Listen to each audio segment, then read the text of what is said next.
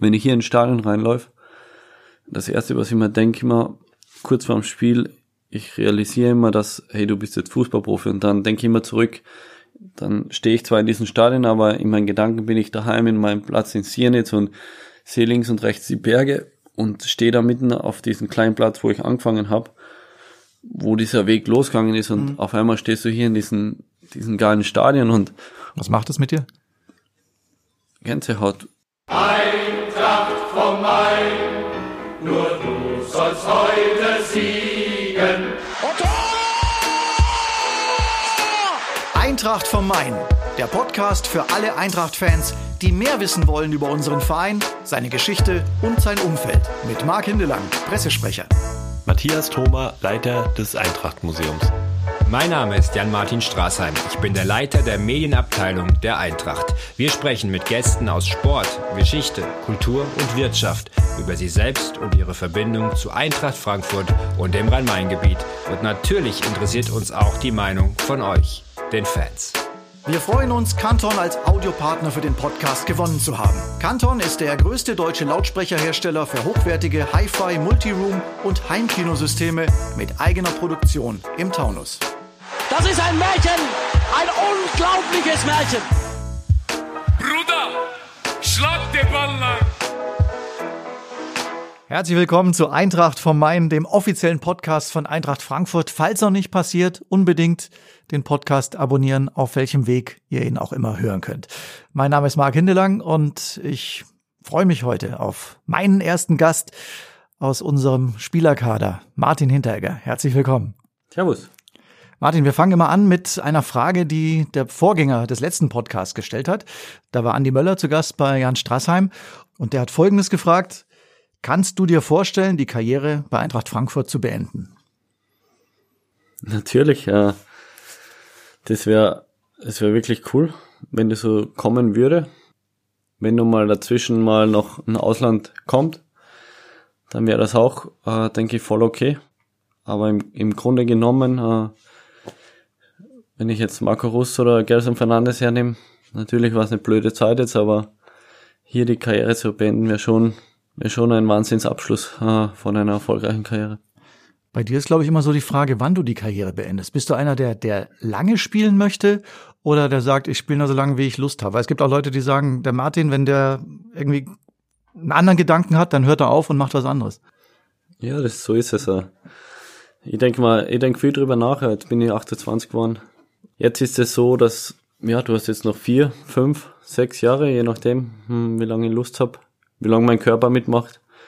Ich denke, dass ich schon noch äh, lange Fußball spielen will, aber je nachdem, wie mein Körper noch mitspielt, wenn ich jetzt habe ich gefühlt nach jedem Spiel habe ich Blessuren, da ein blauer Fleck, da Schmerzen, da da ein Schlag. Jetzt auch gegen 1860 war wieder, wo man der Mölders mal richtig reinkaut hat und wenn ich das dann nicht mehr so leicht wegstecken kann, dann dann wird es Zeit, äh, denke ich, die Karriere zu beenden oder wenn ich mit den Jungen nicht mehr mithalten kann. Kann man eigentlich ohne Schmerzen überhaupt Fußball spielen? Also gerade in deiner Position, wie du sagst, zwei Kämpfe mit Mölders, das war ja schon äh, ziemlich rasant am letzten Wochenende. Ist interessanterweise für mich sind Schmerzen sogar gut. Äh, die besten Spiele habe ich, glaube ich, immer gemacht, wenn ich, wenn ich gleich in der dritten Minute mit dem Schädel zusammengekracht bin. Und Warum dann, bist du dann sauer oder wie? Oder? Keine Ahnung, dann, dann, keine Ahnung, was da für Hormone ausgestoßen werden oder was auch immer, aber dann bin ich voll da, dann, dann spielt mein Körper, mein Kopf voll mit. Das habe ich schon ein paar Mal probiert zu simulieren, aber ich habe mir selber oft auf den Kopf geschlagen oder habe hab auf zur Physiotherapeutin gesagt, sie soll, mal, sie soll mich mal ins Gesicht schlagen. Normal, aber nicht voll mit der Faust, aber ja. irgendwie, dass ich das so simulieren kann und also das ist für mich, keine Ahnung warum, aber das Schmerzen ist für mich äh, wichtig oder gut im, im Spiel zu haben. Okay, dann spürt man das erlebt, dass, dass der Körper da ist wahrscheinlich. Keine Ahnung, es gehört für mich ein bisschen zu Fußball dazu. Äh, alle sagen immer, Fußball ist natürlich, wenn man jetzt mit Eishockey vergleicht, natürlich ein, ein Weichheitssport, sagen viele, sagen, ach, was ich da schon Diskussionen geführt habe. Aber wenn, wenn Fußballer mit Ausrüstung spielen, ist auch wieder was anderes, äh, mit Schützer. Und deswegen ist es schon auch, auch nicht ohne, aber es ist das denke ich schon gut, wenn man ein bisschen den Körper spürt, wenn man ein bisschen ihn reinhaut und keine Ahnung, das gehört für mich zu Fußball dazu. Eishockey kennst du ja auch, da können wir später drüber sprechen. Was mich da drauf bringt mit, mit, diesen, mit diesen Zweikämpfen, bringt mich auf damals die Spiele gegen Chelsea. Ich hatte so das Gefühl, jetzt auch wie mit Mölders, du hast damals gegen, gegen Olivier Giroud gespielt. Das hatte sowas von einer bisschen so Kneip Kneipenschlägerei. Ihr habt euch zwei Spiele lang richtig gegeben und ich glaube, dass, dass sowohl du dann Spaß dran hattest an, an diesem Wettkampf, dich zu messen auf allerhöchstem Niveau, weil du hast ja zwei Superspiele abgeliefert, er aber auch. Also spürt man das dann so oder ist es dann so wie so ein Duell Auge in Auge, okay, wir wissen genau, was los ist und jetzt einmal haut der hin, einmal haut der andere hin? Ja, das liebe ich. Ja. Das sind genau die Stürmer, die ich gern habe. Das, das wird extrem respektvoll von beiden zugetragen. Ob jetzt Giroud war, Möll, also ob jetzt in der Bundesliga die robusten Stürmer, das ist was Besonderes und vor allem jetzt, wenn wir jetzt auf Giroud bezogen, bezogen sein sollen, dann ist das einfach, so, so stelle ich mir vor, wenn man boxt, wenn man, keine Ahnung, MMA kämpft oder hm. UFC oder Karate, was auch immer, da, da schlagt man sich die Köpfe ein, dann ist vorbei, dann gibt man sich die Hand und, und respektiert sich und, und so ist sowas auch bei uns, bei Olivier und bei mir. Wir haben Gas gegeben, wir haben alles reingehauen, haben voll gefeitet, haben uns alles abverlangt. Das Spiel war vorbei, wir haben uns die Hand gegeben, haben Trikot getauscht und noch kurz geredet und das ist respektvoll, dass so soll Fußball sein. Hm. Ja, so, das hat man wirklich von, von außen aus auch so gespürt. Was, was läuft dann noch so an Interaktion dann auf dem Platz? Redet man da viel oder gibt's da mal ein bisschen Trash-Talk? Ja, vor allem, in der, vor allem beim zweiten Spiel hat es schon ein bisschen, bisschen Trash-Talk gegeben. Wir haben ein paar Situationen kommentiert gemeinsam. Wir haben, wenn mal irgendwie am Boden gelegen ist, haben wir so ein bisschen gequatscht. Also mhm. das, das gehört dann schon dazu. Das ist, glaube ich, dann so, wenn man sich respektiert. So geht's mir mit sehr vielen Stürmern. Hm, so soll es auch sein. Auch jetzt mit Mölders, das ist das kürzeste Beispiel. Wenn da irgendwas ist, dann, wenn der Torhüter von 1816 mit links den Abschlag irgendwo hinhaut, dann, dann lacht man mal gemeinsam drüber und der erzählt mir warum, weil er einfach mit links gar nichts kann. Und, und dann lacht man gemeinsam drüber. Oder so soll es sein. Aber Fußball ist ein cooler Sport, ist ein harter Sport. Also wenn man jetzt die Zweikämpfe in Betracht zieht, aber, aber es muss alles respektvoll und, und ehrlich und die Sportler, die sind, denke ich, wichtig und die, die liebe ich auch, weil so bin ich auch. Und es gibt dann schon auch die Momente, wo der eine oder andere Spruch dann fällt, wie eben gesagt. Das sind die besten Stürmer, du weißt, du, du quatsch jetzt mit dem ein bisschen und dann, aber in zwei Minuten können es dir hinten einen reinhauen. Und dann denkst du, was ist das für ein, für ein komischer, also denkst du halt, scheiße, was ist mit ihm jetzt? Aber genau so soll es sein. Andere Beispiele sind zum Beispiel Davy Selke, so ein Spieler, gegen den spiele ich gern, weil, weil ich weiß, ich bin besser und, und das sparen wir nochmal gerne an und gegen so eine spielt man dann auch gern, aber um denen zu zeigen, hey, was bist du eigentlich für einer? War schöner zu spielen ist es gegen Mölders, Giroud, Lewandowski auch, das sind so Spieler, mit denen kann man auch mal zwischendurch quatschen, aber hat dann eine Minute später den, einen richtigen harten Zweikampf. So ein Thomas Müller zum Beispiel, das hat man jetzt zu Corona-Zeiten natürlich auch mitbekommen. Das ist auch einer, der ist ja 90 Minuten am, am, am Babbeln. Ist dann irgendwann auch mal der Punkt, wo man sagt, lass doch mal jetzt, halt einfach mal den Mund oder so. ja, Thomas finde ich extrem. Also, das ist wirklich ein Spieler, der imponiert mir wieder, immer wieder aufs Neue kommen natürlich auch einige Gespräche zustande während dem Spiel. Sehr interessant, sehr spannend, aber sehr im, im Spiel redet, wie der die Mitspieler dirigiert. Da können sehr viele äh, Offensivleute von ihm lernen in der Hinsicht. Und auch so, da wo wir das letzte Spiel hatten, vorletzte Saison und 5-1 verloren haben, dann habe ich gesagt, okay, Thomas, kennst jetzt nicht mal, siehst, wir sind, wir sind platt, es steht, steht 4-1, es macht ein bisschen ruhiger, es hat doch eh keinen Sinn mehr ihr seid Meister und wir können auch nicht mehr gewinnen und dann hat, haben wir halt auch so ein bisschen gescherzt und ist klar. Und das macht dann wieder aus und er sagt dann was zurück und dann lacht man ein bisschen, auch wenn es 4-1 steht, aber dann ist es halt so. Und, und im Endeffekt ging es ja 5-1 aus. Und so, so soll es auch sein. Und Thomas ist extrem ehrgeizig, extrem, äh, ich glaube, jeder Gegenspieler respektiert ihn, jeder Gegenspieler mag ihn. Es ist zwar nicht leicht gegen ihn zu spielen, weil er extrem clever ist, das, die, die Gegenspieler mag ich gar nicht eigentlich. Und der ist ein, eine clevere Haut und ist spannend gegen ihn zu spielen. Wenn man gegen ihn spielt, kann man extrem viel lernen äh, für die, für die nächsten Stürmer. Aber es ist, ja, er, er lässt sich schon das eine oder andere Mal schlecht ausschauen. Ja, hat aber einiges gewonnen, das muss man auch sagen. Deshalb ist, glaube ich, Respekt angebracht. Bist du jemand, der viel kommandiert auf dem, und viel mit, mit deinen Mitspielern äh, kommuniziert auf dem Platz? Um mir herum, ja. Also ich denke, ich rede viel mit, mit Kevin hinten. Vor allem mit meiner Links, wenn ich in der Mitte spiele, links und rechts. Also wenn ich in der Mitte spiele, ist nochmal was anderes, da muss ich nochmal mehr reden. Mhm. Wenn ich links draußen bin, dann habe ich nur drei Spieler, mit denen ich, mit denen ich zu tun oder reden habe. Wenn es zum Beispiel Seppel in der Mitte ist, Seppel Rode, mhm. Philipp Kostic links vor mir oder dann Hase äh, in der Mitte. Das sind so meine drei Spieler, die ich kommandiere und jetzt ein bisschen mehr in der Corona-Zeit ohne Zuschauer, aber wenn Zuschauer sind, dann, dann kannst du nicht mehr reden als wie die unmittelbaren Mitspieler, die vor oder neben dir spielen. Stimmt, also man hört ja alles, das war, glaube ich, eine ganz neue Erfahrung für die, für die Zuschauer. Man hört ja alles, was gesprochen wird. Also muss man sich ein bisschen zurückhalten, damit der Gegner nicht alles mitkriegt, oder? Ja, man muss da schon ein bisschen aufpassen, das stimmt. Meistens reden wir dann, wenn mal Standard ist oder so irgendwas, dann reden wir mal ein bisschen, wenn es um taktische Ausrichtung geht oder wie er sich verhalten soll, vor allem für mich der Stürmer, wie ihn besser anspielen kann. Da muss ich schon aufpassen, wie ich es ihm sag. Das ist schon interessant und schon ein bisschen eine Wissenschaft geworden, ja. Äh, wie man das denen mitteilt, ohne dass die ja, dass die Gegenspieler, Gegenspieler das mitbekommen und ist sicher interessant für die Zuschauer. Die hören alles, ist auch mal interessant, aber ich denke, viel lieber wäre sehen, wenn er die Zuschauer hört für, für uns ist auch besser, wir müssen nicht so schreien. Also wenn ich, ich rede, denke extrem viel mit Bastos zum Beispiel, wenn er vorne ist, weil er oft vergisst, in den Strafraum zu gehen, da wo er eigentlich stark ist. Hm.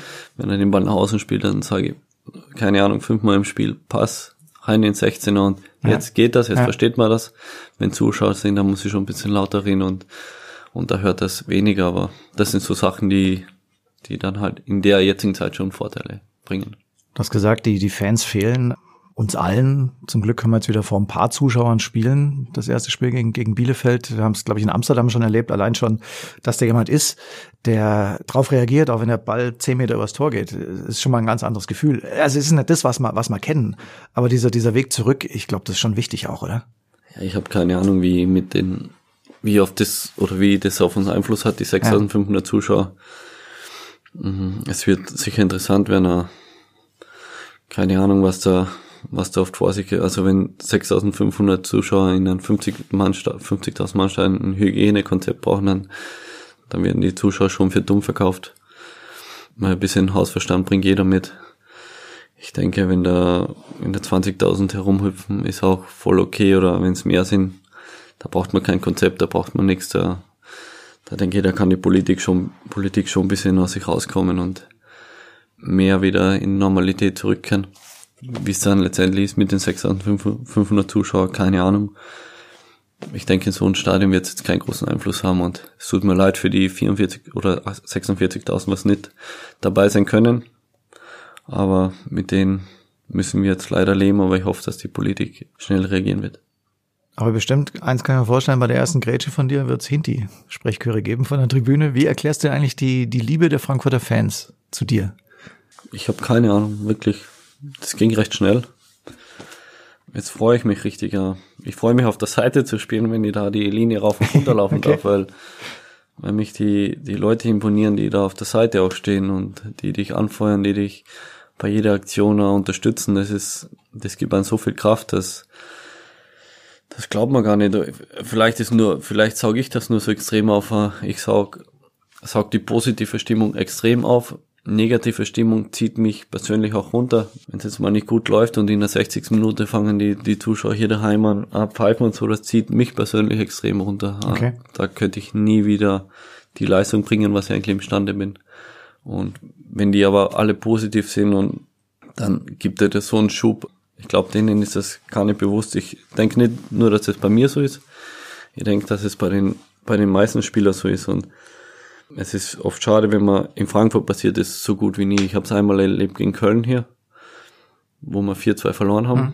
Das war dann irgendwie verständlich, aber wenn sowas dann passiert, wenn wir das 3-2 bekommen und, und du merkst im Publikum, da ist so ein, ey, was ist los mit euch, so ein, dann können die auch nicht mehr warten, dass man da nochmal richtig zurückkommt, sondern wenn die genau in die andere Richtung kehren, sagen, scheiße, jetzt haben wir 3-2, aber hm. Jetzt ist das ganze Stadion nochmal so dahinter, wie wo wir 2-0 gegen Lissabon gewonnen haben ja. oder so.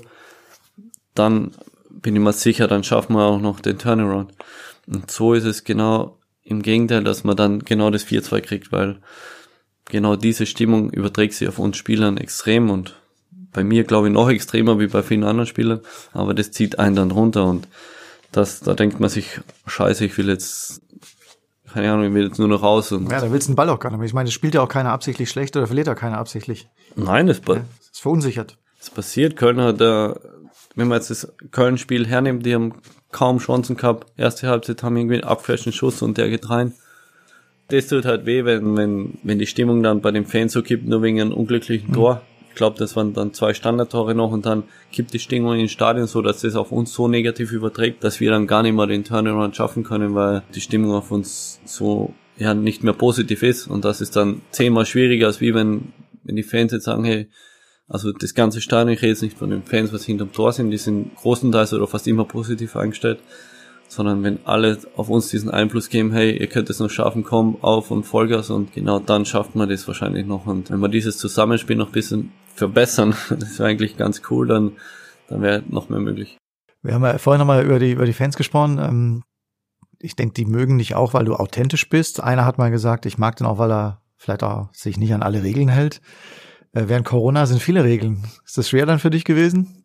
Ein Großteil an den wichtigen äh, Regeln kann man sich da schon halten. Äh, ich appelliere immer an den Hausverstand. Jeder Mensch hat einen gewissen Hausverstand. Jeder Mensch weiß jetzt, wie, wie Corona funktioniert, wie, wie sich der Virus äh, verhält. Und deswegen können auch die, die Entscheidungsträger ein bisschen mehr auf, auf, auf uns verlassen, denke ich, auf uns Bürger in Deutschland, die hier leben, dass da einfach ein bisschen gelockert wird und einfach auf gesunden Menschen- und Hausverstand gesetzt wird. Natürlich gibt es immer Ausnahmen, aber im Großen und Ganzen wird das auch so funktionieren, ohne viele Regeln.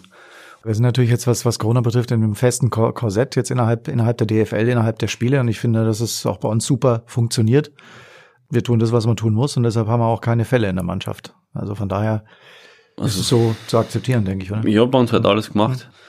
Ich war heute in der Schule. Was da abgeht, ist ja nochmal, wenn die Kinder die ganze Zeit am Pausenhof, äh, wenn es zwischen den Klassen herumgehen und so, die Masken tragen müssen oder beim Turnen und so. Das ist, das ist immer heftig und das verstehe ich ja nicht, nicht ganz, aber das wird schon irgendwie seinen Sinn haben, den Grund haben, aber das ist dann auch richtig heftig oder? Wie es in, wie es in Kneipen abgeht, wie die da die ja alles abtrennen müssen, dass jeder einen Abstand hält und so, das ist, das ist schon alles komplett verrückt. Deswegen sind wir da im Fußball auch nicht, wir werden sicher nicht da, wir haben sicher keine Sonderstellung, aber wir werden auch nicht ganz schlecht in der Hinsicht da behandelt oder werden mit, wir kriegen extrem viel mehr Regeln wie andere, denke ich. Aber das ist für uns jetzt schon normal geworden und zur Realität einfach geworden. Aber ich hoffe, dass wir einfach äh, zur Normalität wieder zurückkehren. Und, aber wie gesagt, wenn es in Schulen so schlimm ist und wenn es in den Kneipen so schlimm ist, äh, dann ist das für uns auch völlig okay. Genau, wir machen da wirklich, haben sagen, einen höheren Standard gesetzt als in der Öffentlichkeit. Aber wie gesagt, das, das ist so Leben. Es sind verrückte Zeiten, in denen wir leben. Reden wir mal über was, über was Positives. Was mich interessieren würde, wer sagt eigentlich Martin und wer sagt Hinti zu dir? Ich glaube nur, die, was mich äh, von klein auf kennen, sagen, sagen Martin. In Frankfurt sagt sowieso jeder Hinti oder Hinti Army. Sogar, also wenn ich durch die Stadt laufe, dann, dann sagt glaube ich jeder Zweite, hey, Hinti Army. Keine Ahnung wieso das, aber ich finde ich es eigentlich sympathisch. Meine Eltern zum Beispiel, meine keine Freunde, mit denen ich zusammen groß geworden bin, die sagen noch Martin. Alles, was in Fußballzeiten dann äh, Freundschaften entstanden sind, die sagen dann schon Hinti. Also gab es das früher zu, zu Jugendzeiten nicht so, dass, weil aus Nachnamen werden ja oft mal Spitznamen gemacht. Also den Hinti gibt's wirklich erst seit, seit du größer bist und Fußballer. Ich, ich habe schon viele, viele Spitznamen gehabt, aber angefangen hat mit Martin, ich glaube, das war auf Martin Schneider bezogen. Dann gab's Maditz, äh, in Gladbach hat äh, der Schubert, der Trainer hat mich Hunter genannt, weil ich halt Jäger bin. Hindi war ihm zu, zu nett, für einen Verteidiger. Hat er mich Hunter genannt, so wie auch äh, ein, zwei Freunde in Salzburg mich Hunter nennen. Finde ich auch ganz okay. Ja, da hat's noch den einen oder anderen gegeben, denke ich, fällt mir jetzt gerade nicht ein, aber Hinti hat sich schon schlussendlich durchgesetzt. Hunter der Jäger. Wie, wie groß ist Jagen noch ein Thema für dich? Zurzeit überhaupt kein Thema. Äh, Ich liebe das zu wissen, wie das funktioniert, wie ich, ich mag das wie, das über Tiere zu wissen, über die Natur zu wissen, das ist extrem interessant und ich finde es ein bisschen schade, dass so wenig Menschen äh, wirklich über die Natur Bescheid wissen, über unsere Tiere Bescheid wissen. Äh, sind da so, so versessen in ihr Stadtleben oder was auch immer, dass sie nicht über den Rand hinausblicken und mal, ich meine, hier in Frankfurt ist es auch nicht leicht. Wo ich in Gladbach war, in Düsseldorf, ist auch nicht leicht. Mhm. Äh, das versteht man natürlich schon, aber einfach mal ein bisschen die Natur kennenzulernen, ist, war für mich der größte, größte Anreiz. Äh, außerdem war, habe die Jag Jagdprüfung eigentlich aus dem Grund gemacht, dass ich darüber Bescheid wissen wollte, wie das funktioniert und äh, dass ich bei mir daheim im, im Gasthaus mitreden kann, weil bei uns im Dorf sind natürlich der Großteil Jäger, Jäger und Bauern, ist ja klar, in so einem kleinen Dorf. Und da ein bisschen, dass du da nicht, äh, oft bin ich am Tisch gesessen und habe gedacht, was reden die da? Jägerlatein. Jägerlatein, das war richtiges Jägerlatein. Und das war dann für mich einfach so ein Anreiz, hey, jetzt machst du die Prüfung, war, ich, war wirklich schwer. Aber ich bin froh, das zu wissen. Aber zurzeit äh, ist für mich Jan kein Thema. Äh, ich habe einmal einmal eins geschossen, ein Gamsgeist. Äh, ich habe wirklich ein schlechtes Gewissen gehabt, gleich noch einen Schuss. Ich habe mich schlecht gefühlt, aber es war jetzt, es ist jetzt nicht viel, das finde ich gut. Der in freien Natur gelebt hat, ich denke, ein schönes Leben gehabt und andere essen dann dieses, dieses Fleisch aus dieser Industrie und das finde ich, das finde ich ganz problematisch und deswegen war es in der Hinsicht dann für mich kein Problem mehr, aber jetzt ruht mal die Jagd, wenn, dann muss man sich voll drauf konzentrieren.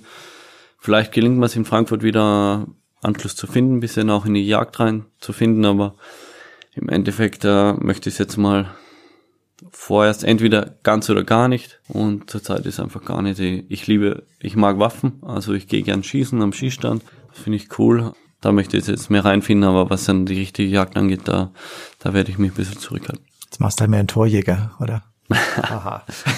das war besser, ja. Was bedeutet Heimat für dich? Heimat war für mich immer schon ein ganz großes Thema. Wenn man mit 13, mit 13 weggeht von daheim, hm, ist das nicht leicht. Immer Wochenends wieder zurück, Freitag nach Hause, Sonntag wieder her. Wenn man Spiel ist, gar nicht nach Hause kommen, ist mit 13 nicht ohne. Es war für einen wie mich, der schon Familienmensch ist, sehr schwer. Ich habe mich dann aber dran gewöhnt. Ich habe auch oft, sehr oft drüber nachgedacht oder wollte es auch durchsetzen, es abzubrechen, das ganze Internat, das Fußball hinzu, hinzuschmeißen. Es war eine interessante Erfahrung, war, war sicher nicht leicht. Aber dadurch ist für mich vielleicht Heimat ein riesiger Punkt geworden. Meine, meine wichtigsten Freunde sind bei mir daheim in Siernitz, in meiner, in meinem Heimatdorf.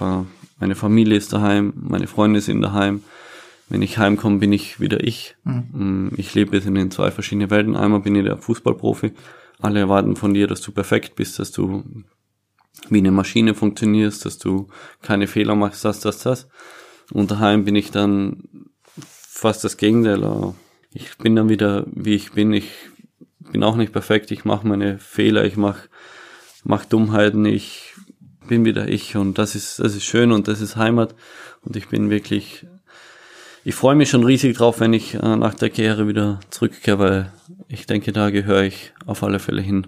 Ich finde es interessant, zwei Leben, also oder zwei verschiedene Menschen, weil ich glaube jetzt nicht, dass du dich, dass du dich so großartig verstellst, aber ich glaube, das Leben ist natürlich ein unterschiedliches. Also wenn wenn du dort bist, äh, wie lange braucht's, bis du komplett, bis du sofort abgeschaltet hast? Kommst du an und bist dann sofort wieder, wie du sagst, du?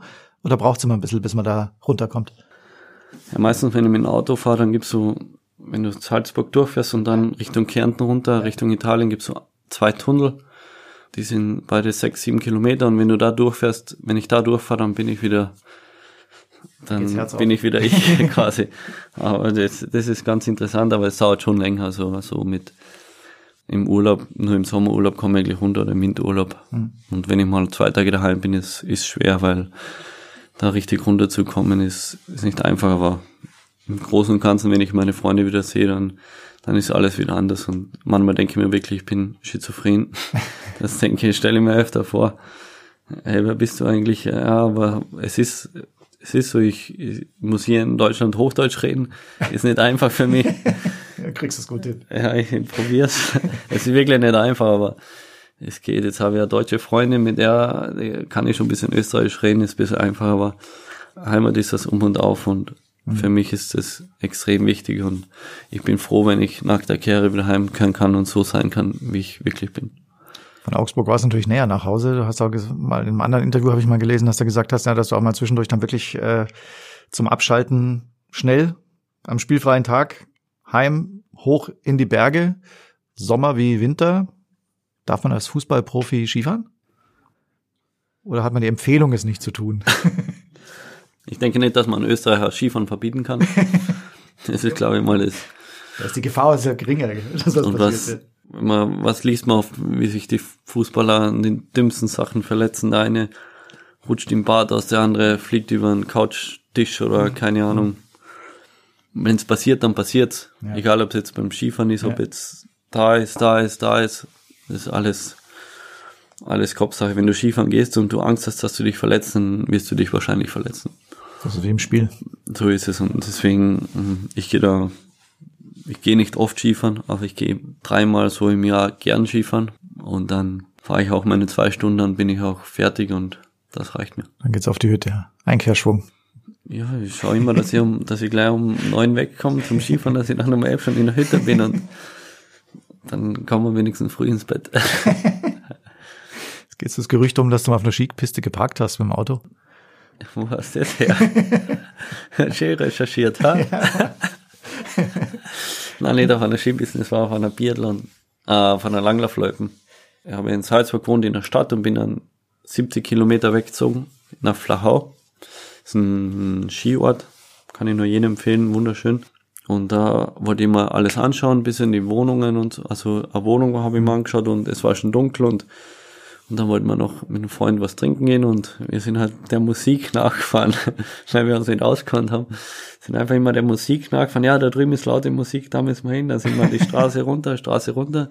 Ja, ja, da stimmt schon die Richtung. Ja, aber da ist keine Straße mehr. Da ist jetzt, ja, ja, das geht, da geht schon irgendwie drüber. Und dann sind wir so in der Senke rein und, und auf einmal sind wir, sind wir nicht mehr vor, nicht mehr zurückgekommen. und dann haben wir gesagt, ja, was machen wir jetzt? Es war neun Uhr am Abend oder so. Ja, dann haben wir gesagt, ja, scheiß drauf, lassen wir da stehen. Morgen werden wir schon machen und dann sind wir halt hingegangen, haben noch ein bisschen was getrunken, sind wir mit dem Taxi nach, nach Salzburg gefahren und dann hat uns das Lustige dann, der was die Spuren da zieht, der hat uns dann ein, eingeschoben, also da war vorne und hinten beim Auto war komplett voller Schnee. Da sind wir gar nicht mehr zurückgekommen, dann hat, haben wir zum Glück einen Bauer angerufen und der hat mir mein Auto dann rausgezogen, aber es war, es war lustig. Im Endeffekt was, was eine, keine, was vielleicht eine dumme Aktion, aber das ist eine schöne Geschichte und um das geht's. Und ich habe keinen damit wehgetan, denke ich. Ja, das, ist- das war, glaube ich, das Wichtigste. Ja, Sirnitz. Ich habe natürlich recherchiert und bin natürlich auch auf die Seite vom Fußballverein gegangen und habe da den Namen Franz Hinteregger gesehen. Dein Vater, der ist da Nachwuchsleiter oder Abteilungsleiter oder auf jeden Fall aktiv im, im Fußballverein. Immer noch richtig aktiv? Ja, ja, ich denke, er ist, wenn es irgendwas gibt um den Fußballverein, ist er der Ansprechpartner. Das war, das war eigentlich schon, seit ich klein bin, schon immer so. Mhm. Mein Vater lebt für den Verein, ist zwar nur ein kleiner Verein, spielen in der drittuntersten Liga in Österreich. Aber wir haben extrem viele Kinder, die gern Fußball spielen. Da schlägt sein Herz dafür, da wird auch mein Herz mal schlagen für, für Kindertraining. Und es kommen eigentlich viele, viele Fuß, viele gute Fußballer raus aus dem kleinen Dorf. Das ist interessant. Es haben schon viele in Akademien geschafft, spielen in höheren Ligen in Österreich. Das ist schon interessant und mein Vater ist der Ansprechpartner für alles und meine Schwester ist auch voll dabei und ich hoffentlich auch später dann. Spielt deine Schwester auch? Oder hat gespielt? Hat gespielt, ja. Kennst du den aktuellen Tabellenstand und die aktuellen Ergebnisse von der SGA Sirnitz? Bist du am Laufenden? ja, total. Also der Start war ganz schlecht. Ich denke, die wollten, die wollten eigentlich aufsteigen. also meine Freunde spielen ja da und die sind wirklich sehr, sehr gute Fußballer. Einer ist leider gerade verletzt, der ist das Um und Auf der Mannschaft. Aber ja, die sind nicht gut gestartet, wollten eigentlich aufsteigen, sind jetzt, glaube ich, ich weiß nicht, wie sie jetzt am Wochenende gespielt haben, aber sind jetzt, 4-3 in Matrei gewonnen. Ah, haben gewonnen, Ja. haben sieben Das ist ein Punkte. Derby, oder? Richtiges. Matra ist äh, heißes zweieinhalb Derby. Stunden hinfahren. Also doch nicht, okay. Das ist so weit weg wie, keine Ahnung, wenn wir nach Hamburg fahren oder. Okay, Hinterlange Erdkunde 6. Nein, ich bin, bin ja letztens mit, war interessant, ich bin mit einem Hubschrauber von Kärnten nach Frankfurt geflogen. Ich bin rausgeflogen und, und dann habe ich genau diesen Fußballplatz gesehen, mitten in den Bergen irgendwo nahe dem Großglockner und da unten habe ich ihn fotografiert und den, den geschickt und habe gesagt, ihr habt eine schöne Reise vor euch. Aber es war, ja, die sind nicht gut gestartet, haben jetzt zum Glück gewonnen, wie ich gehört habe und hoffe, vielleicht können wir es noch einen Anschluss finden an die, Sp an die Spitze. Genau, Platz neun in der Unterliga West. Letzte Woche übrigens sehr gutes 1-1 gegen den Tabellenzweiten Nussdorf. So.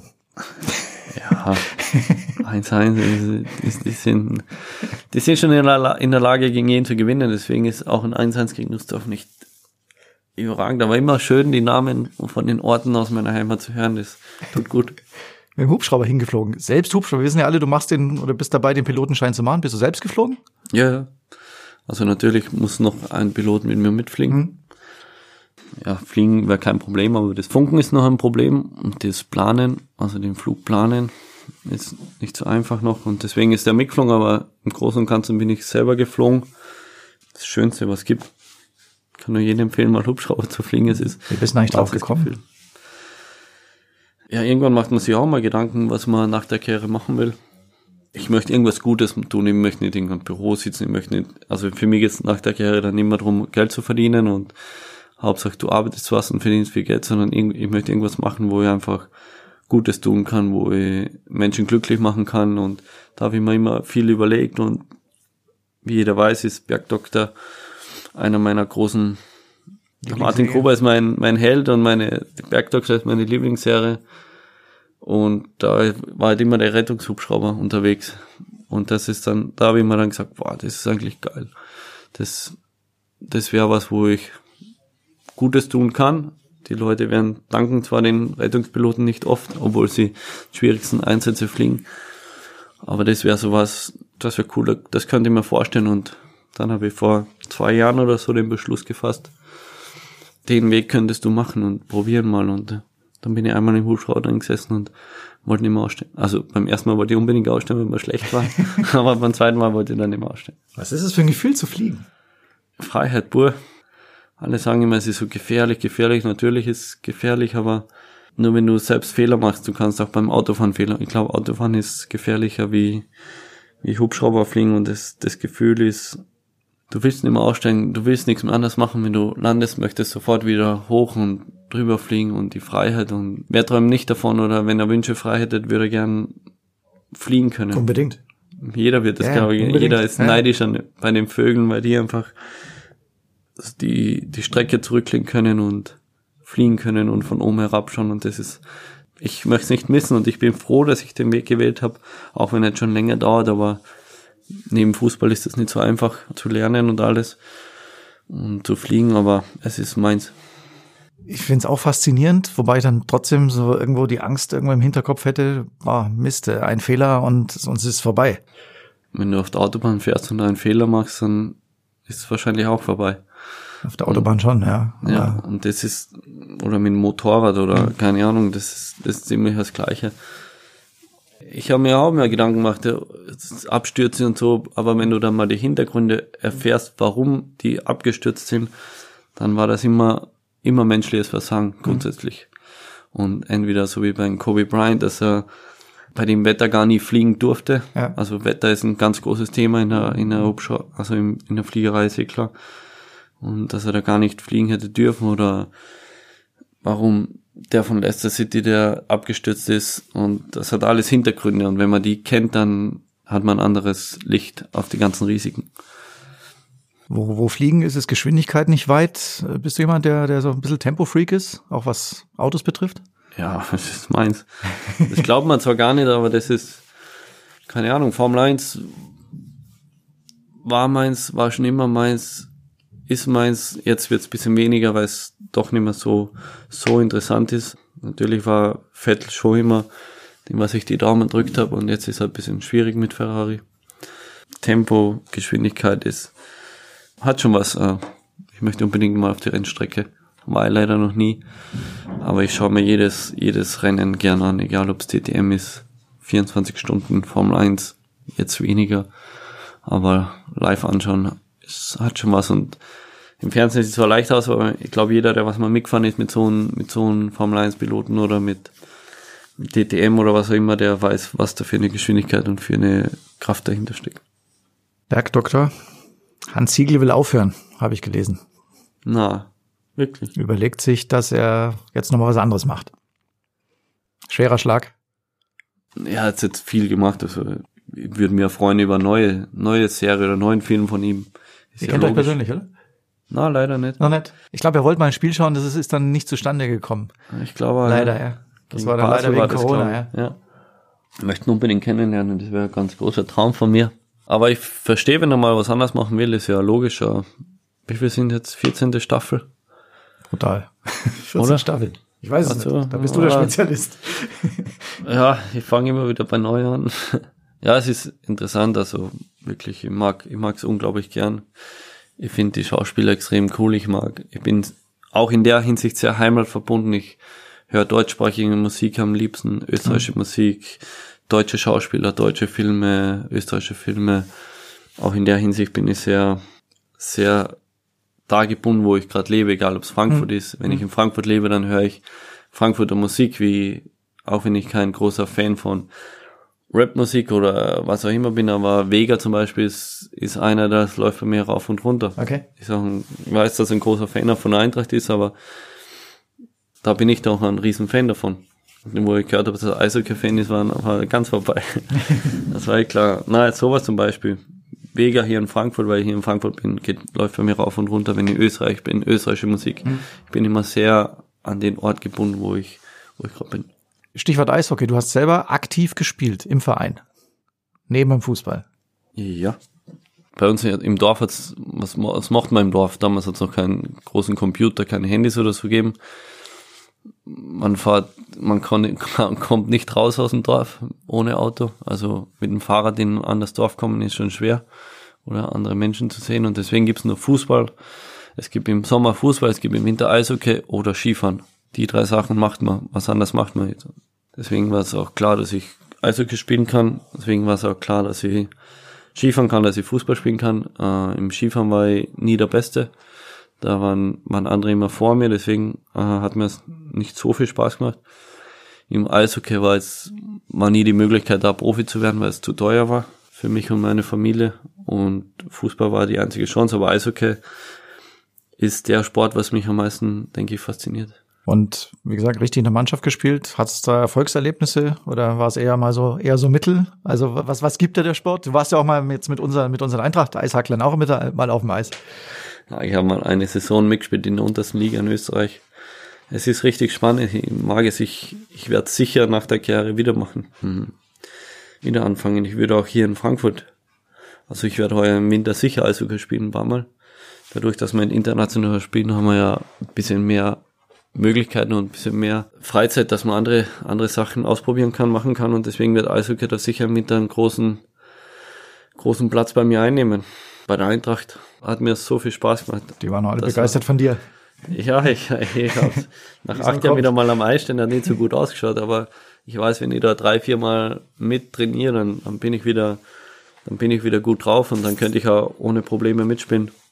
Aber das, das was mir am meisten fasziniert hat nach dem, neben dem Training war dieses, diese Kabine, was ich, was ich so ein bisschen vermisse im, im Profifußball, dass man nach dem Training reinkommt, zusammensitzt, steht eine Kiste Bier in der Mitte, jeder nimmt sich nehmt sich was raus, trinkt, redet noch, bin noch zwei Stunden in dieser Kabine gesessen und habe einfach es genossen, wieder mal ein bisschen nach dem Training Blödsinn zu reden, in der Kabine zu sitzen, Bierchen zu trinken und so, wie es sich eigentlich gehört, ist natürlich nicht möglich. Im Profifußball ist ja logisch.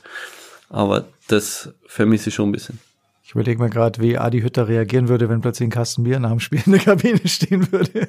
Ich denke nicht, dass er Probleme hat, wenn wir das Spiel gewinnen. Das ist, was macht ein Bier schon? Das ist, Ja. ich denke, ein Cola ist schlimmer wie ein Bier nach dem Spiel. Ist vegan, Bier ist vegan. ja, das auch noch. Ich denke, eine Kiste Bier nach dem Spiel wird, schadet nie. Wir plädieren für eine Kiste Bier nach dem Profispiel. Sehr gut. Ich will nochmal zurück zum, zur SGA Sirnitz und, und, und zu deinem Vater. Ist er Vorbild und Förderer und auch strengster Kritiker? Was ist er für dich? Er war Förderer, bis, bis ich in die Akademie gekommen bin oder bis ich Profi geworden bin. Er ist kein Kritiker.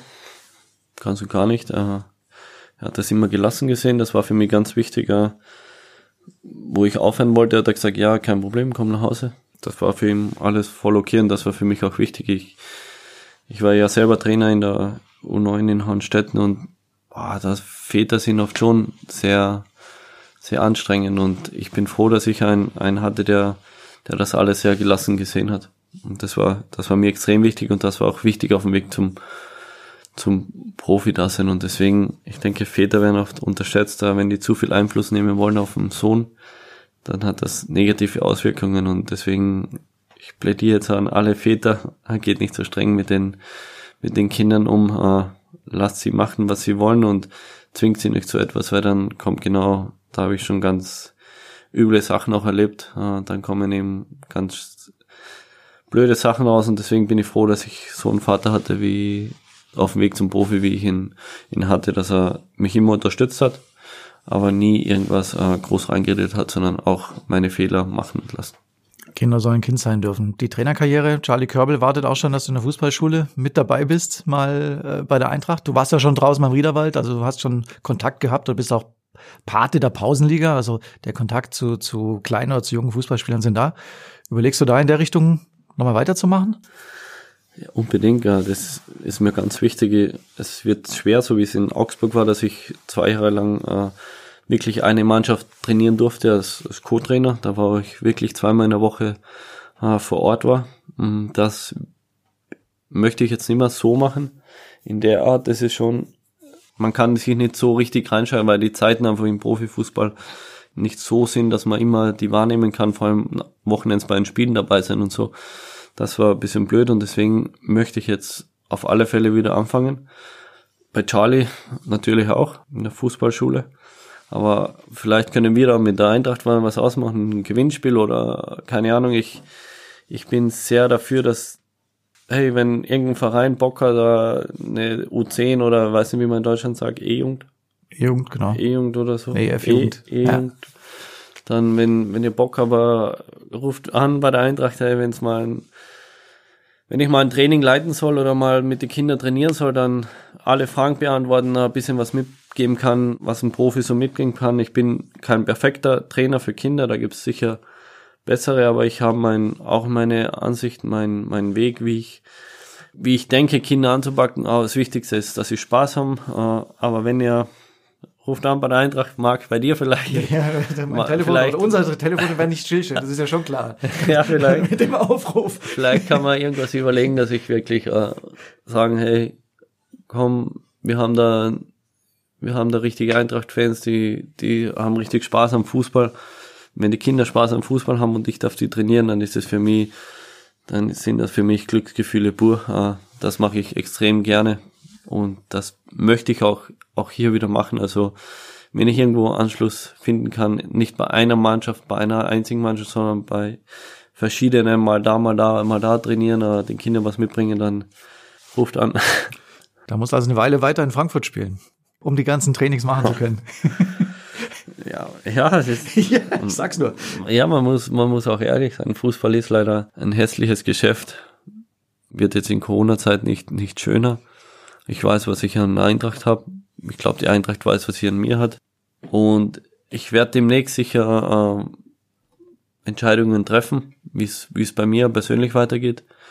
Aber was ich nochmal machen werde, aber da ist sicher hier Frankfurt, hier bin ich zu Hause, hier fühle ich mich wohl, hier akzeptieren mich die Fans, ich die, das ist ein gutes Spiel mit der Eintracht. Ich habe hier meine Möglichkeiten, äh, mit dem Hubschrauber zu fliegen, meine Ausbildung weiterzumachen bis zum Berufspiloten. Wenn das dann auch mit den Kindertrainings richtig funktioniert, dann habe ich alles. Meine Freundin ist hier, ich habe alles, was ich brauche. Also, also wir reden über eine Vertragsverlängerung dann in dem Fall. ja, bitte. Ich jetzt. ja, ich möchte jetzt keinen Druck machen an oben, aber ich wäre nicht abgeneigt. Dein Vater hat äh, neulich auch, in, ist ja zitiert worden, dem Martin ist Geld gar nicht so wichtig, sondern ihm geht es wirklich darum, dass es ihn wirklich interessiert. Und äh, was, was den Wechsel betrifft, ähm, da spielt dann die Oma auch eine Rolle. Die hat ja schon mal einen Wechsel verboten, gell? Hm. Das hält sie mir heute noch vor, dass ich das mal gesagt habe, aber ja, das stimmt schon. Sie hat gesagt, oh, nach Italien, ich glaube, meine Oma weiß gar nicht, wo Florenz war oder Fiorentina. Oh, da komme ich gar nicht hin, wie soll ich da runterkommen und so, da kannst du nicht hinwechseln. Und dann habe ich gesagt, okay, Oma, kein Problem, ich ich bleib schon da, dann bleibe ich hier in Salzburg, passt ja wohl. Dann, und, und wenn ich nach Deutschland gehe, ist das okay.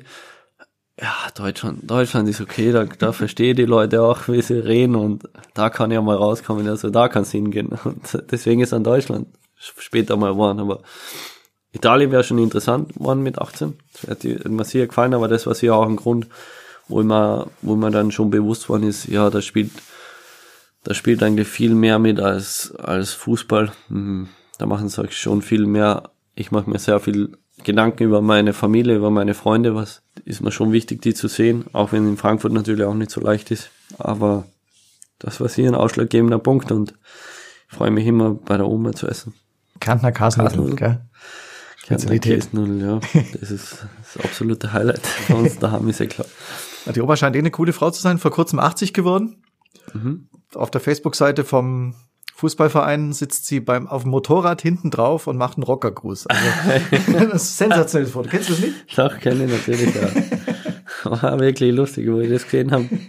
So, so ist jetzt auch nicht, also sie ist super coole Oma, hat auch schon ein paar Freunde von Salzburg unter, unter den Tisch gesoffen mit, mit Schnaps. Aber nur weil sie es clever macht und es immer ausschüttet den Schnaps und nicht Also. trinkt. Aber ja, das ist Erfahrung. das ist, es ist so. Na, es ist also super. Beide Omas sind sehr super, die ist ganz besonders und ich habe zu ihr gesagt, Oma, du musst noch so lange leben, dass du mal meine Kinder mit großziehen solltest und das, den Wunsch habe ich ihr geäußert ich, und ich hoffe, den kannst du noch so erfüllen. Okay, also musst du dich ranhalten und die Oma muss so fit bleiben, wie sie ist. ja, genau. Ja, das ist nicht unwichtig. Äh, vorhin über Bergdocker gesprochen als Serie. Star Wars ist dein Film sozusagen oder die Star Wars Teile. Hast du jetzt schon alle gesehen? In welcher Reihenfolge mal- schaust du? Ich habe mir viel, viel überlegt, also ich habe viel im Internet nachgeschaut, Ja. wie man es am besten schaut. Ich habe jetzt mit den drei neuen begonnen und muss jetzt umsteigen zu den alten. Äh, Ich habe da ein bisschen Respekt oder Angst davor noch, die zu schauen, aber ich freue mich riesig, die mal zu schauen. Aber, Die Effekte sind ein bisschen anders, aber ich kann ja sagen, ich bin, damit, bin für- auch damit groß geworden. aber ganz für, für das, dass jetzt 1979 Ja. der erste Film rausgekommen ist, ist Wahnsinn, was die da klar. schon geleistet, haben. Das ist unglaublich. Eigentlich am Anfang, wenn die Schrift über den Bildschirm Ja. läuft, dann bist du ja schon da, oder? Ja, Wahnsinn, wirklich. Also, das war für mich so ein Star Wars ist schon, schon so ein bisschen Kult oder keine Ahnung und deswegen war für mich klar, dass ich ihn mal anschaue. Und die ersten drei, nachdem ich den ersten geschaut habe, hat es mich sofort gefesselt und seitdem steht ein menschengroßer Stormtrooper bei mir im, im Haus Wie und bist du denn eigentlich an den gekommen? da haben Also, wir ganz den her, diesen Stormtrooper? Das ist, das ist ja, ein den habe ich, Monster. mal, den hab ich mal gekauft und gesehen habe ihn bei How I Met Your Mother. Falls irgendwer die Serie kennt, beim Barney Stinson steht da drin. Und da habe ich gedacht, geil, der, der passt wirklich gut rein in so ein, so ein Haus. Und deswegen steht er jetzt da. Barney Stinson und Martin Hinteregger, ganz stark. Gibt's, gibt's einen Lieblingscharakter in Star Wars? Ja, der Meister Yoda fasziniert mich. R2D2 und den finde ich natürlich lustig. Aber es, ich finde alle cool. Es ist sehr, sehr spannend und interessant, äh, wie die Charaktere so zusammenfinden. Jetzt haben wir schon so viele Themen gestriffen, aber wir haben ja auch unsere Rubrik ähm, Eagles 11. Ich würde es jetzt mal anders machen. Ich würde jetzt mal Hintis 11 draus machen. Einem Mix über alles, was, was man so über dich jetzt weiß oder was du, was du jetzt gesagt hast. Ein Mix aus Wintersport, Star Wars, Musik, Fliegen, Heimat. Frage eins beziehe ich jetzt mal auf Eishockey. Was war dein erstes Trikot? Maxi Klein KAC. KAC, Klagenfurter AC. Das ist dein Lieblingsverein. Man muss sagen, in Kärnten gibt's ja die große Rivalität, Klagenfurt und Villach. Du bist also Team KAC. Ja? Ich bin für ich bin für Team Kärntner. Also, Ich druck beide den Daumen. aber Ich finde es richtig cool, wenn der VSV im Finale ist und würde auch denen den Titel wünschen. Aber wenn beide im Finale sind, dann drücke ich halt aufgrund von, von zwei Spielern, das war damals der Maxi Klenker und Andrew Werner, der Torwart. Aufgrund den zwei Spielern bin ich irgendwie zum KC von worden. das ist so wie in Hessen, da bist du auch für alle drei Vereine, oder? Schlägt dein Herz für Frankfurt, Bad Nauheim, bisschen Kassel? Oder, oder hast Na, du da jetzt inzwischen eine Kassel. klare Entscheidung getroffen? Na, Weil wir waren ja auch schon beim Eishockey zusammen bei ein paar Spielen. Ich weiß, dass Frankfurt und Bad Nauheim auch Ri- Rivalität haben. Kassel Huskies habe ich mich noch gar nicht damit beschäftigt. Aber Bad Nauheim ist natürlich schon, habe ich auch eine, eine Saisonkarte jetzt für die, die Saison gekauft. Ich schaue auch gern die Löwen zu. Ich schaue überhaupt gern Eishockey. Drück die Löwen die Daumen wie Bad Nauheim. Bad Nauheim ist ein bisschen dörflicher, das kommt so mehr mit deswegen zu. Mit der offenen Halle auch, weil? Weil es mehr Heimat ist. Hm. So, so, so kenne ich so, so ein Stadion wie das, das finde ich einfach, finde ich überragend. Noch alles sehr, sehr familiär, sehr einfach gehalten. Das finde ich cool, die Spieler. Ein paar Spieler waren auch schon bei mir mal zu Hause, habe ich schon hier ein Spiel eingeladen und das, das harmoniert und funktioniert gut und ich habe schon ein Trikot von, von zwei Spielern oder bekomme ich jetzt und die Saisonkarte von Banauheim, also werde ich da öfter sein. Äh, Als aktiver Spieler dein größtes Spiel? Mein größter Spiel. es gibt, es gab nur schlechte Spieler leider. Wir waren jetzt nicht die beste Mannschaft. Äh, Keine Ahnung, ich habe glaube ich sechs Spiele gespielt in der Saison und bei uns gibt's nur sechs oder acht Spiele, weil der Winter, weil dann bei uns natürlich alles Natur ist. Und ich habe leider kein Tor erzielt. Und deswegen ist das schon ein bisschen peinlich als rechter Stürmer, rechter Flügel und es gab keine, keine positiven Highlights Okay, leider in meiner Eishockey-Karriere. Okay, rechter Flügel, bester Spieler der Welt auf deiner Position. Oh, rechter Flügel. Ich bin Fan von Michael Kramner. Ist zwar nicht der beste Spieler, aber ist ein Österreicher und spielt in der NHL. Und ansonsten ist natürlich Conor Mc, äh, McDavid. Ist natürlich für mich äh, ganz ein besonderer Spieler. Also seine Fähigkeiten sind unglaublich. Ich bin jetzt ein bisschen Tampa Bay Fan geworden, dadurch, dass wir mal zuschauen waren. Aber auf meiner Position jetzt bestimmt. Western Kutscherow, ich glaube, der spielt rechts. Ja, gut, schon, ja. Nehmen wir auch. Tiefschnee oder Piste runterbolzen? Nativschnee ist mir zu gefährlich. Hm, Ich bin mehr der, der Mann für die Piste. Wilder Kaiser oder Hochrindel? Natürlich die Hochrendel. schönste Berg, schönste Ausblick. Kann ich nur jedem empfehlen, komm mal in meine Heimat auf die Hochrendel. Kam auch im Sommer hin übrigens. Auch schön, gell? Ja. Im Sommer ist noch schöner wie im Winter. Im Winter ist ein kleines Familienskigebiet. Also wenn wer Familie hat, äh, wird gerade ein richtig schönes Wellness-Hotel gebaut. Ist ein Familienskigebiet, aber im Sommer ist, also ich bin lieber im Sommer um wie im Winter. Ich fahre gerne mit dem Fahrrad hoch von meinem Dorf. Sind acht Kilometer, eine Stunde hoch. Ist schon, hat schon was. Après-Ski oder Hüttenabend? Jetzt bin ich in einem Alter, wo ich einen Hüttenabend bevorzuge. Mit meinen Freunden, mit meinen Bekannten. So bei Star Wars hast du fast schon beantwortet. R2D2 oder C3PO? Ich finde beide fantastisch, aber lustiger finde ich natürlich den C3PO. Und aus Pilotensicht Luke Skywalker oder Han Solo? Luke Skywalker. Start oder Landung? Landung. Start finde ich nicht so, nicht so spannend. Landung finde ich sehr, sehr interessant, wie man da den Winkel einberechnen muss. Im Eintracht-Kosmos ähm, Eintracht-Rucksack oder Jagdrucksack? Jagdrucksack. Auch wenn da mal noch eine Patrone drin bleibt. Ja, die war eh leer.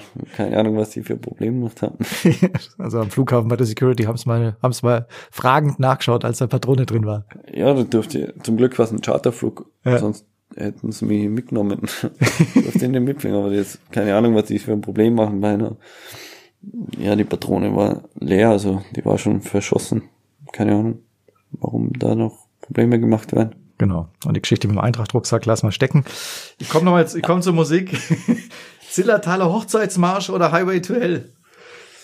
Oh, der Hochzeitsmarsch ist schon ein Highlight. Kasselroute Spatzen sind auch cool. Habe ich gestern erst wieder ein paar Mal gehört. Na doch, Hochzeitsmarsch ist. Möchte ja auf der Ziehharmonika mal spielen. Genau. Du hast angefangen zu lernen. Wie lang schon und wie weit bist du?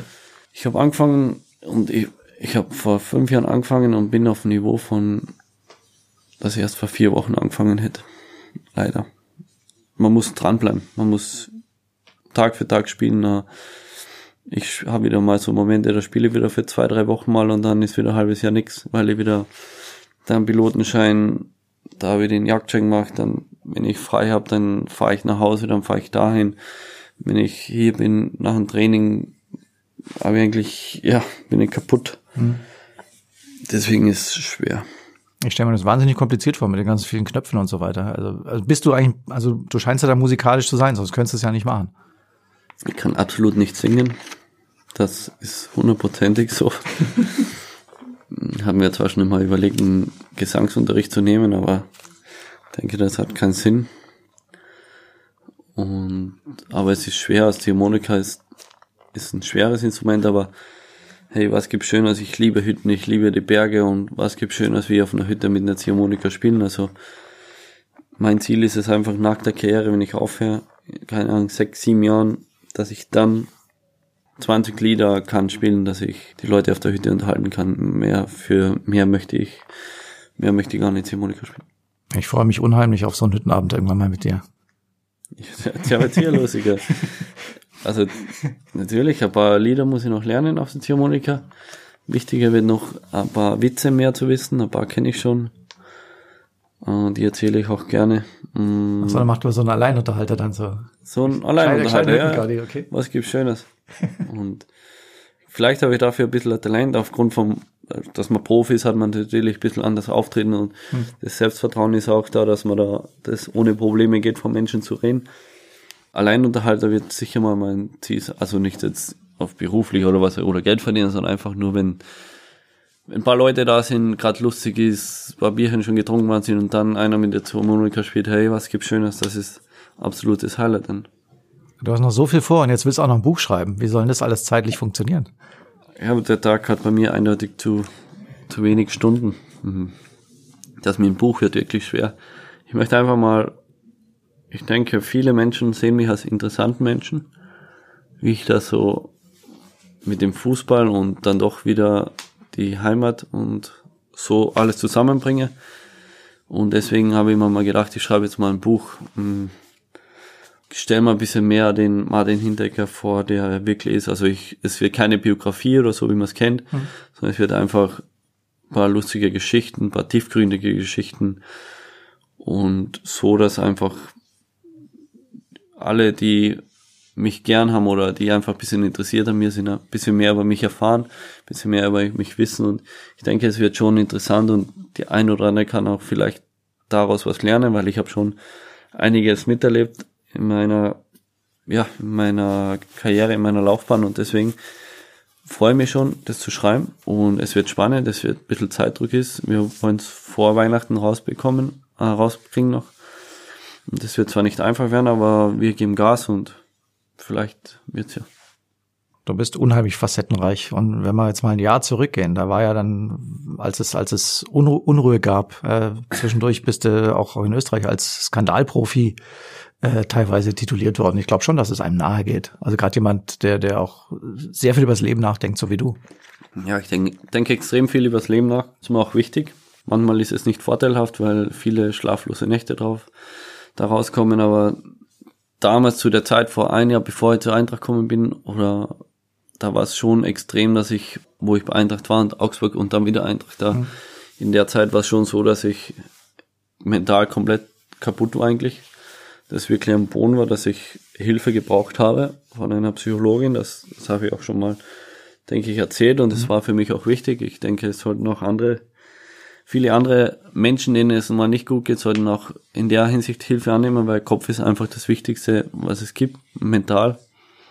Wenn das nicht funktioniert, dann, dann hast du ein richtiges Problem. Viele Fußballprofis, 80 Prozent meiner Meinung nach der Verletzungen, was im Fußball passieren, kommen aus mentalen Problemen, passieren im Kopf. Man hat Stress daheim mit der Frau, mit der Familie. Man denkt zu viel über Verletzungen nach, über schlechte Dinge, ihnen geht's nicht gut und genau dann passieren so Verletzungen.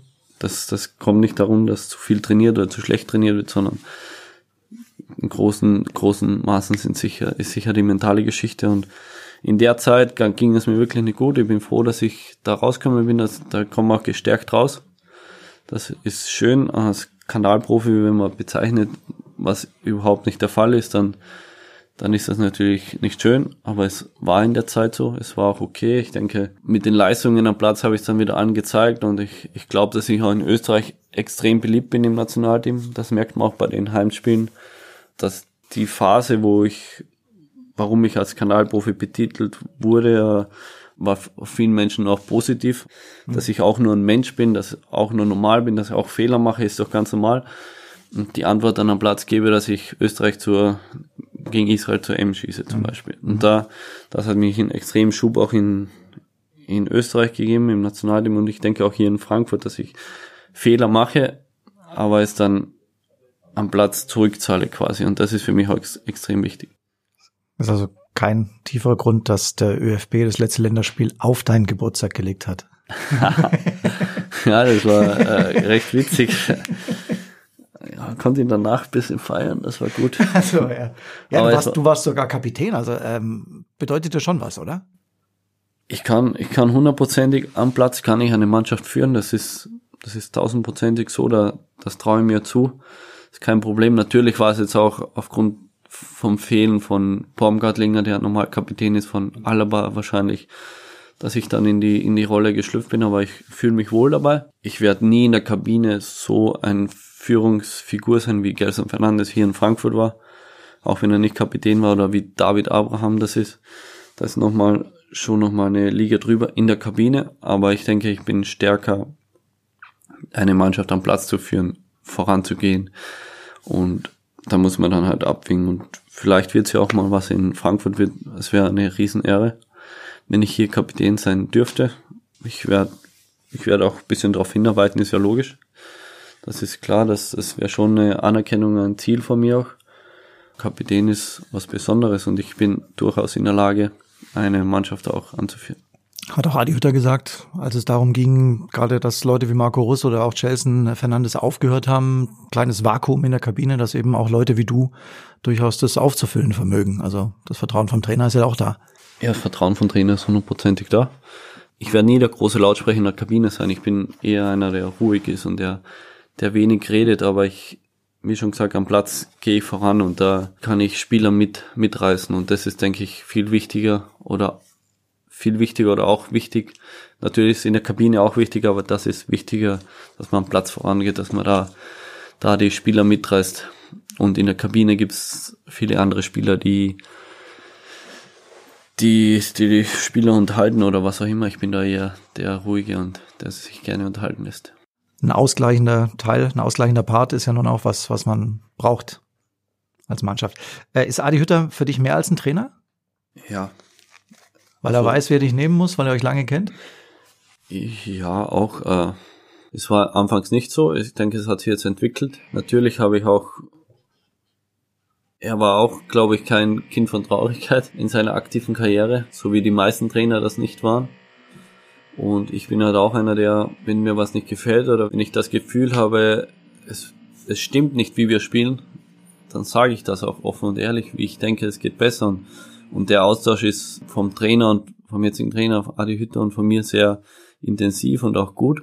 Ich finde das auch wichtiger. Er hört mir zu und ich vertraue ihm 100%, wie er uns einstellt. Und das ist, das ist das Um und Auf. Nur wenn der Trainer dich, die Mannschaft so einstellt, wie, wie die Spieler das auch für gut empfinden, nur dann kannst du 100% Leistung bringen. Wenn, wenn ein Trainer was anderes spielen will, was du eigentlich in der Lage bist zu spielen, dann kannst du nie die Leistung bringen, die du imstande bist zu bringen. Und das deswegen, wie viel, wie viele Leute fragen mich, ja, die Mannschaft steht ja immer am Platz, egal ob der Trainer draußen steht oder der Trainer draußen, die müssen immer gut spielen. Aber das Trainer ist extrem wichtig.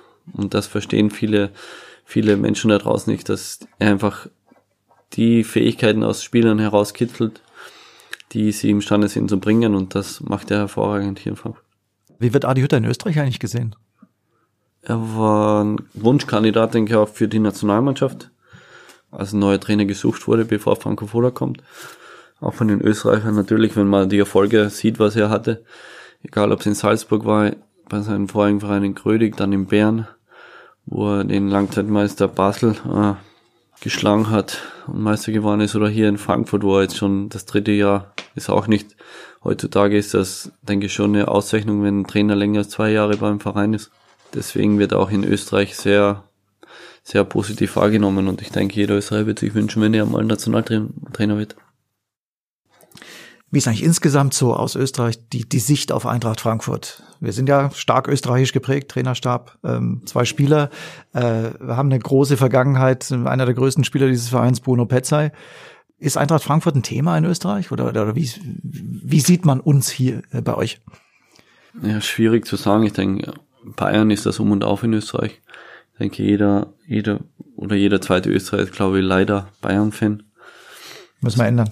bedauere ich leider, aber ich gehe mein Bestes, dass ein paar zur Eintracht rüber, rüber wechseln. Es ist, ist schwer zu sagen, also die Aufmerksamkeit wird natürlich größer. In Österreich wird vor allem internationale Erfolge werden von Eintracht Frankfurt werden in Österreich richtig gut wahrgenommen und das ist auch wichtig, dass wir weiterhin präsent sind im internationalen Geschäft. Weil du vorhin gesagt hast, dass du men mental am Boden warst in, in einer Phase deiner Karriere. Hast du wirklich gedacht, aufzuhören und sagen, so, jetzt ist Schluss, ich spiele in Sirnitz weiter?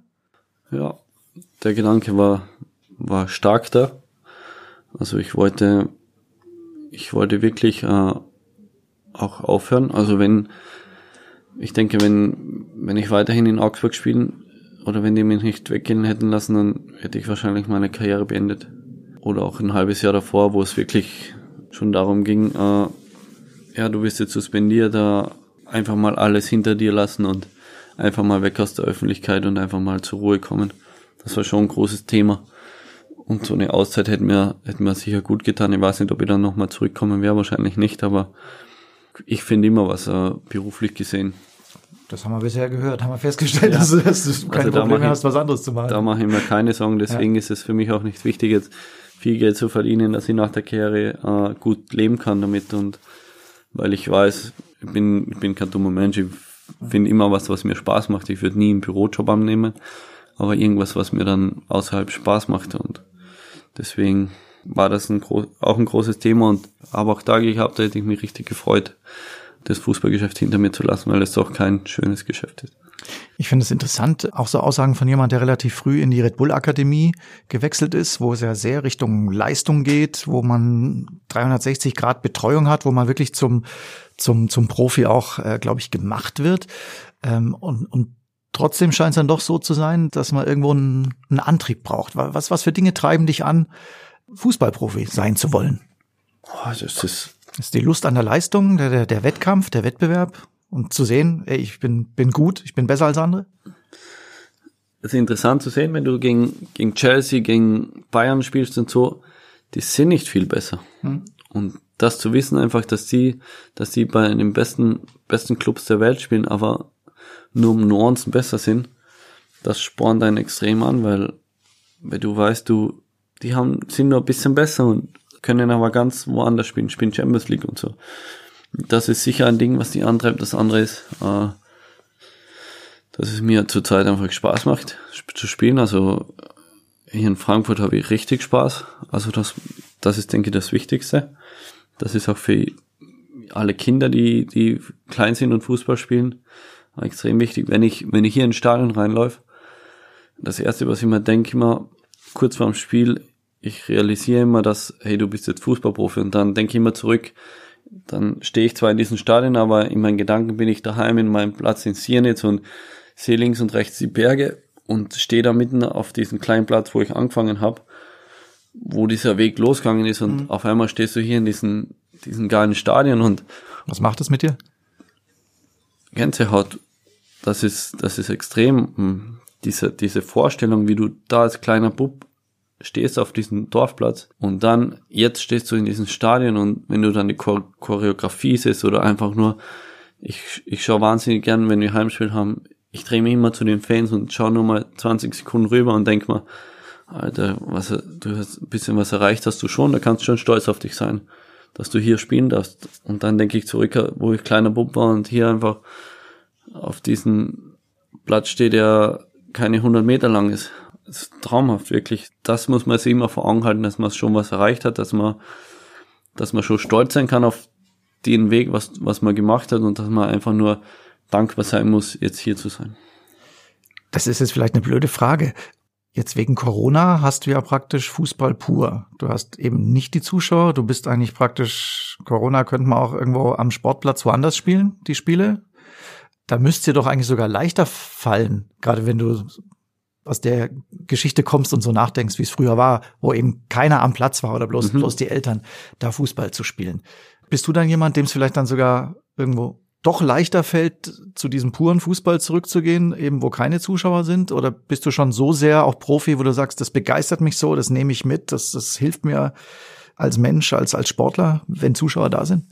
Es ist extrem interessant. Es gibt ich habe schon so viele Fußball kennengelernt, die Trainingsweltmeister sind. Mhm. Ich bin kein Trainingsweltmeister, ich bin, ich bin ein Wettkampftyp. Mhm. Das gibt zwei verschiedene Typen. Der eine sind die Trainingstypen, die im Training top sind, die trainieren unglaublich und sobald es ins Spiel reingeht, sind die einfach nur scheiße. Und ich trainiere nicht immer gut. Ich habe so meistens ein Training in der Woche, wo ich, wo ich wahrscheinlich zu den schlechtesten gehöre. Aber umso wichtiger das Spiel ist, umso besser bin ich. Das mhm. habe ich, glaube ich, in meiner Karriere bis jetzt immer gezeigt. Egal, ob es damals mit Salzburg Champions League Playoffs war, ob es mit Augsburg dann um den Abstieg ging, ob es hier bei den Europa League Spielen immer, wenn es wichtig war, wenn extrem gute Mannschaften kamen, war ich immer zur Stelle. Und das ist so ein bisschen, was ich oft schade finde, weil das, ist, das geht dann wieder zurück in die mentalen Geschichten, dass man einfach, warum trainiert einer so stark, aber schafft es nicht im Spiel gut zu sein? Und das hat wieder was mit dem ganzen Publikum zu tun und die tun sich jetzt sicher in den Corona-Zeiten leichter. Aber ich bin einer, ich brauche das, ich brauche diesen Wettkampf. Umso schwieriger das Spiel ist, umso besser bin ich. Ich bin ja, ich spiele nur so gut, so gut ich muss. Also wenn wir jetzt zum Beispiel 1860 München hernehmen, jetzt das Pokalspiel dann, ich möchte natürlich unglaublich geil spielen und gut spielen, aber ich irgendwas hemme mich und ich kann nur so gut spielen, so gut ich muss. Wenn ich einen Fehler mache, dann also wie du gefordert wirst auch. muss ihn jetzt ausbessern, dann, dann ist das kein Problem. Das, das ist bisschen komisch und so ist es auch jetzt mit den Fans, wenn keine da sind, dann es gibt zwei, drei positive Sachen. Das ist, wenn du Fehlpass macht, keiner pfeift oder was auch immer. Auswärts hast du nicht diese extreme Gehässigkeit gegen dich. Du kannst nach dem Spiel, gehst du kleine Kabine, fährst heim und musst nicht mal runterkommen von den ganzen, von den ganzen Einflüssen, was du gehabt hast. Und das sind schon Vorteile, was es gibt. Aber natürlich, ich bin Wettkampftyp. Ich brauche umso wichtiger, umso größer, umso besser spiele ich. Also ich brauche den Druck. Umso größer der Druck ist, umso besser bin ich. Oliver Kahn hat mal gesagt, auswärts hat es ihm am meisten Spaß gemacht zu spielen, wenn alle gegen ihn waren. Ist das was, was man als Spieler auch mitnimmt? Dass man nicht sagt, oh Gott, die, die Kulisse beeindruckt, die sind alle gegen uns, sondern euch zeigen was? Ich verstehe Oliver Kahn, es, es stimmt schon irgendwie, man möchte denen dann einfach, oft sieht man einfach in den Gesichtern, wenn du in Auswärtsschein gehst, diesen Hass auf mhm. dich und in den Gesichtern von den Zuschauern, von den Fans, keine Ahnung. Und denen möchte es dann schon extra dann nochmal, so wie ich werde ja fast jedes Spiel in Leipzig ausgepfiffen. Ich denke mir immer, boah, habe ich so viel erreicht, dass mich 50.000 Leute auspfeifen müssen, wegen, wegen irgendwas. Und das ist dann schon wieder so, wie Oliver Kahn gesagt hat, schon was Cooles, weil die sind so gehässig auf dich, denen möchtest du erst recht ein Tag ein, verderben. Genau. Und das ist dann eigentlich, was die machen, ist, ist komplett kontraproduktiv, weil die dich dadurch anspornen. Also, also bin ich immer froh, wenn ich, äh, wenn die Fans mich in Leipzig auspfeifen oder wie es jetzt wahrscheinlich auch in Augsburg sein wird. Okay, also wenn, wenn du in Augsburg Leipzig gefeiert wirst, dann läuft irgendwas schief.